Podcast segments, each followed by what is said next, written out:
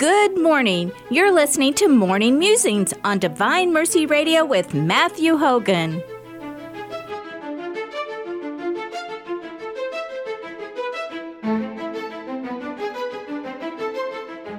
And now, here's Matthew. Good morning, everyone. Welcome back to Morning Musings. My name is Matthew Hogan, and today I am joined by Peggy Feltus, who is the leader of the Daughters of Isabella, circle number 254 here in Hays. And it's actually recently turned just over a hundred years old, which is incredibly exciting. And she's here to talk a little bit about the history. So, how did Daughters of Isabella and the particular circle get started? Okay, well, first of all, thank you for having me on.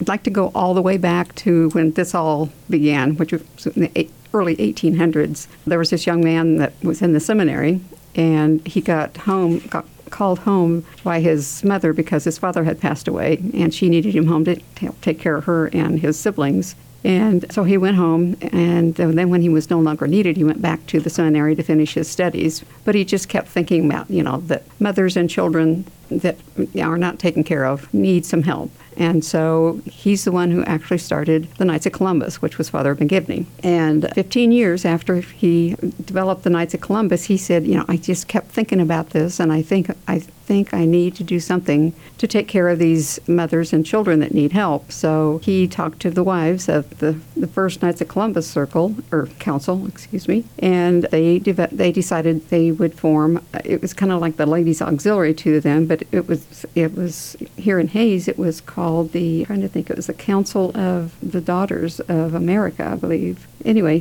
the Daughters of Isabella basically w- was founded off of that. Yeah, it was called the Court of Isabella. Number 130 is what it was developed here. But anyway, so that actually was started in on February 12th of 1911. That was the Court of Isabella. There were 36 members, and that and they were all from St. Joseph's Parish because that was the only church that was here at that time. And they worked really hard to make money. They actually gave $1,000 to start what's called now TMP, but it was St. Joseph, St. Joseph's Military Academy. And back then, that was really a lot of money. And then the organization grew pretty rapidly. And anyway, the, the uh, name of the organization changed to the Catholic Daughters of America. And then on April 23rd, 1923, the Catholic Daughters of America disbanded and reorganized as Daughters of Isabella, and that's when we, we became Isabella Circle n- number 254. And that's when, and that was 100 years ago. So we celebrated our 100th anniversary. Most years when they, they try to celebrate every 10 years, you know, when we have a, a uh, marked anniversary. Normally we would have a speaker or something from within our organization or from another circle or something like that. And this year I pretty much decided that we needed a outside motivational Christian speaker.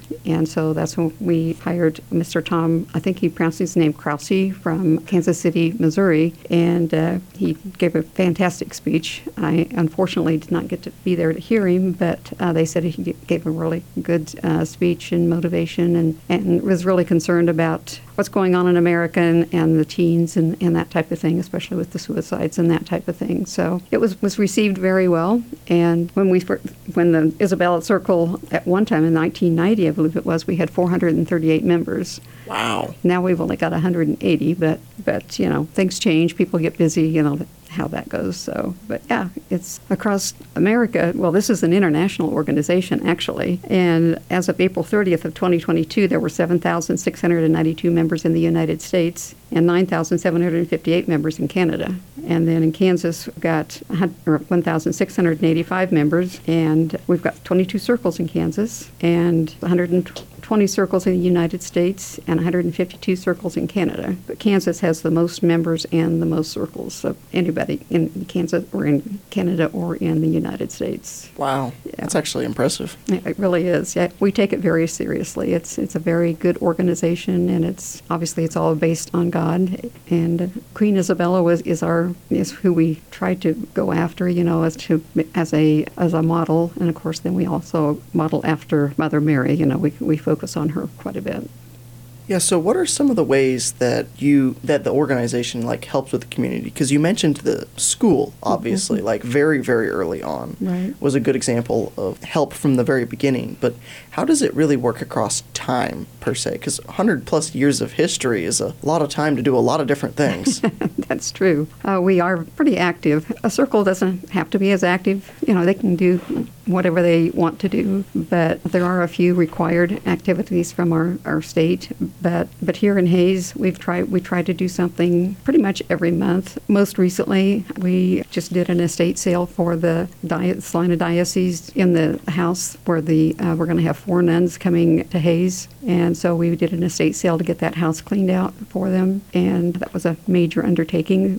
Didn't quite realize how big a major ta- undertaking it was going to be, but yeah, it was. We we got it done, and my, our ladies just they were amazing. They stepped up and, and really helped, and they're just very strong group, that type of thing. We ask the churches. We, we have members from all three churches, which is Immaculate Heart Mary, St. Joseph's, and uh, uh, St. Nicholas of Myra. And then we have members from other places too, you know, like Catharine and Schoenchen and that type of thing. We ask our, our churches, you know, if there's something you want done that we can do or we can help with, why please do so. Like for instance, leading the the Stations of the Cross during Lent, we, we do that. We at each each month we have a member lead the Rosary at the masses for different causes and that type of thing. At the Immaculate Heart of Mary Church picnic, we we have a cakewalk and we have bingo this year, which is a new addition this year. And we also led the Rosary while we the the Marian March you know, honoring the Mother Mary. We are one of our big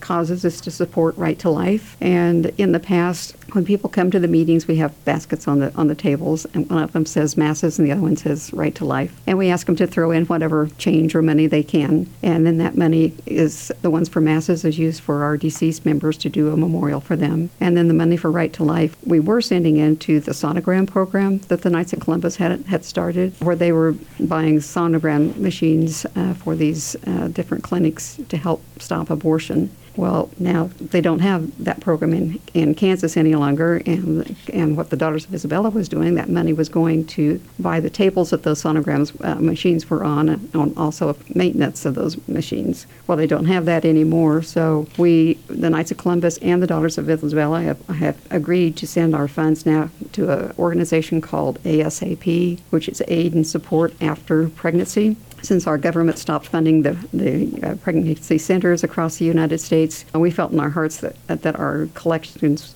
should go to this worthy organization. And so we, once a year, whatever money we, money we collect, we send into that. And then the big thing that we, we do a lot of praying.